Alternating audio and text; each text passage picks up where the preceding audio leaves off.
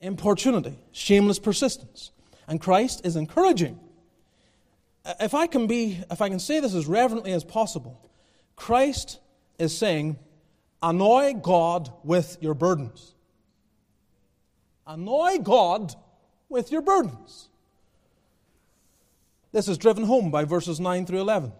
I say unto you, ask, and it shall be given you, seek, and ye shall find, knock, and it shall be opened unto you. For every one that asketh receiveth, and he that seeketh findeth, and to him that knocketh it shall be opened. That is the sense of it. It's, it's just this ongoing asking. It's not just ask once. Keep on asking, and it will be given. Keep on seeking, and you will find. Keep on knocking, and it shall be opened. And of course, you, you have that's correlating with the illustration that has just been given. What does he do? He comes and he asks and he seeks and he knocks and he keeps on. He won't give up. The asking, seeking, knock, knocking correlate with the illustration Christ has just given, which basically means he keeps doing everything he can until he gets what he needs.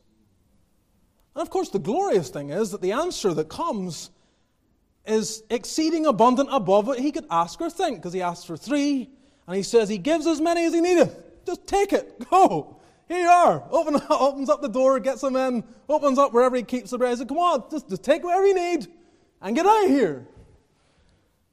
And that, that's the kind of picture. It's, it's the picture that the Lord is presenting. But what is annoying to friends is precious to the Father. What is annoying to friends is precious to the Father. He wants you to keep coming. And it may appear annoying, but He is encouraging that. Just keep coming. Keep asking, keep seeking, keep knocking. Don't give up.